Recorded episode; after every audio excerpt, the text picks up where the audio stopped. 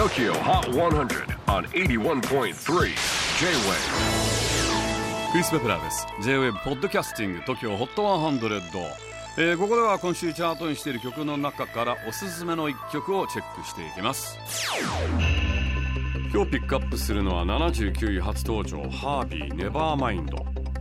現在にじゅういっさい、イギリスから登場した新生ポッププリンス エイチアールブイ。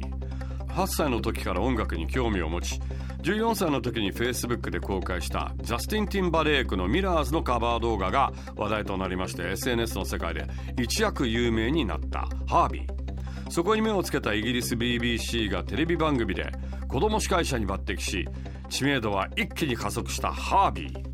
新世代のジャスティン・ティンバレークなんて呼ばれていたエイチアールブイ。イギリスではすでに有名だったんですが、実は昨年さんがつ、まだ日本ではあまり知名度のない中、プロモーションで初来日を果たしました。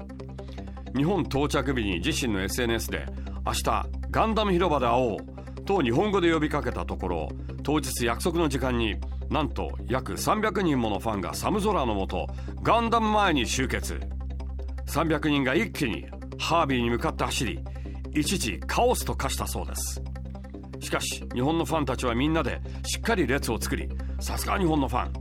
ルブイはにじかんみっちりファン一人一人とじっくりサインやセルフィーなど神対応をしたそうです。そんなエイチアールブイ、はちがつにじゅうはちにちいよいよデビューアルバム Can Anybody Hear Me? をリリースします。 Tokyo Hot ハンドレッド最新チャートななじゅうきゅうい初登場 エイチアールブイ Nevermind。 J-ウェーブ Podcasting Tokyo Hot ハンドレッド。